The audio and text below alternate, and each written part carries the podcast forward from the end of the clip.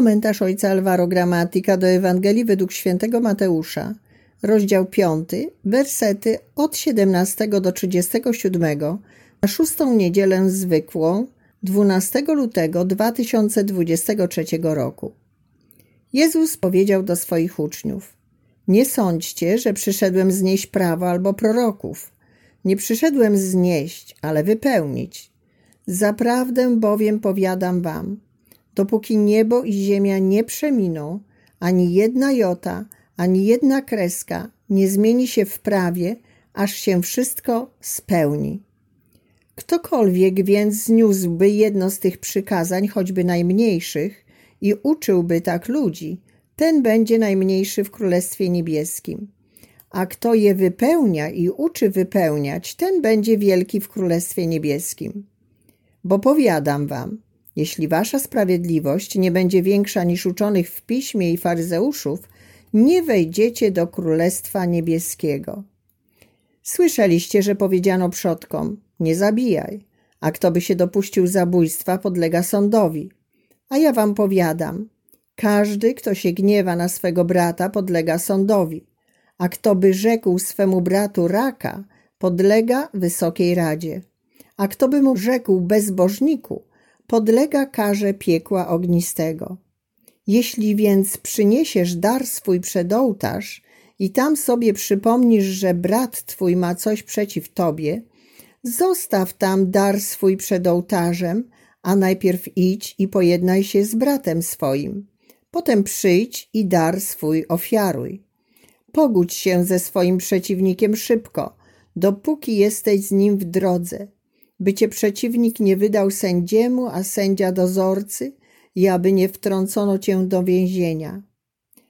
Zaprawdę powiadam ci, nie wyjdziesz stamtąd, dopóki nie zwrócisz ostatniego grosza. Słyszeliście, że powiedziano, nie cudzołóż, a ja wam powiadam, każdy, kto porządliwie patrzy na kobietę, już się w swoim sercu dopuścił z nią cudzołóstwa. Jeśli więc prawe twoje oko jest ci powodem do grzechu, wyłup je i odrzuć od siebie. Lepiej bowiem jest dla ciebie, gdy zginie jeden z twoich członków, niż żeby całe twoje ciało miało być wrzucone do piekła. Jeśli prawa twoja ręka jest ci powodem do grzechu, odetnij ją i odrzuć od siebie. Lepiej bowiem jest dla ciebie, gdy zginie jeden z twoich członków, niż żeby całe twoje ciało miało iść do piekła. Powiedziano też, jeśli ktoś chce oddalić swoją żonę, niech jej da list rozwodowy. A ja wam powiadam, każdy, kto oddala swoją żonę poza wypadkiem nierządu, naraża ją na cudzołóstwo, a kto by oddaloną wziął za żonę, dopuszcza się cudzołóstwa. Słyszeliście również, że powiedziano przodkom: Nie będziesz fałszywie przysięgał, lecz dotrzymasz Panu swej przysięgi. A ja wam powiadam, wcale nie przysięgajcie ani na niebo, bo jest tronem Boga, ani na ziemię, bo jest podnóżkiem stóp Jego, ani na Jerozolimę, bo jest miastem wielkiego króla.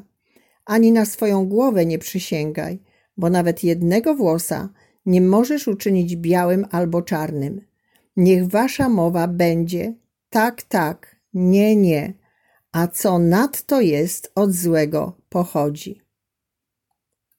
W Ewangelii proponowanej przez dzisiejszą liturgię Jezus, przemawiając do swoich uczniów, wskazuje, jaka jest nowość orędzia królestwa.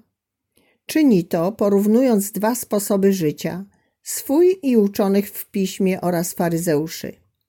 Sposób życia Jezusa w rzeczywistości nie wyklucza tego, co odziedziczył po przodkach, ale przewyższa go i doprowadza do wypełnienia. Stąd orędzie ewangeliczne staje się jakościowo wyższe, zastępuje mojżeszowe i staje się jedynym punktem odniesienia dla uczniów i źródłem prawdziwego szczęścia. Działania uczonych w piśmie i faryzeuszy związane są z przestrzeganiem prawa w najdrobniejszych szczegółach.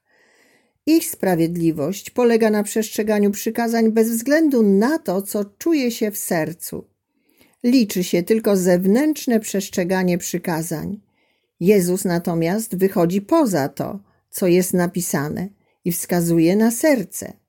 Dla Jezusa sprawiedliwość polega na miłości. Liczy się nie tyle to, co robisz, ale jak to robisz i dlaczego to robisz. Sprawiedliwość zostaje przezwyciężona przez miłość. Najwyraźniejszym tego przykładem jest pojednanie się z bratem, a nie tylko niekrzywdzenie go. Jest to zaproszenie do przejścia od sprawiedliwości do komunii.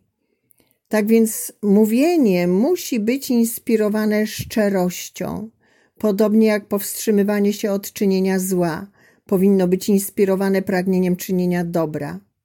Dla Jezusa priorytetem nie jest już nie wolno ci czynić zła, ale możesz czynić dobro. W centrum nie jest zło, którego należy unikać, ale dobro, które nie tylko trzeba czynić, ale też można czynić. Tej konfrontacji wielokrotnie towarzyszy wyrażenie: A ja wam powiadam. Jezus wiele razy powtarza to, co zostało powiedziane przodkom, ale teraz mówi inaczej.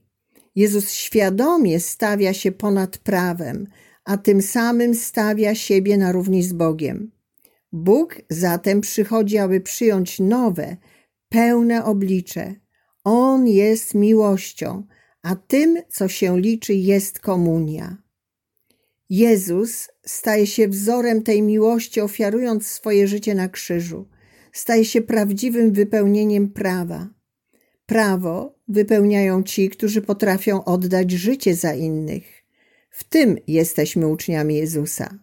Oddanie życia za innych oznacza uczynienie drugiego przyjacielem, tak jak czynił to Jezus, który nazwał nas przyjaciółmi.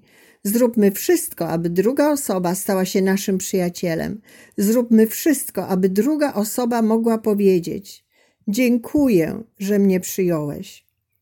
Robienie czegoś z sercem oznacza szukanie komunii i stawanie się przyjaciółmi. To jest nowość Jezusa.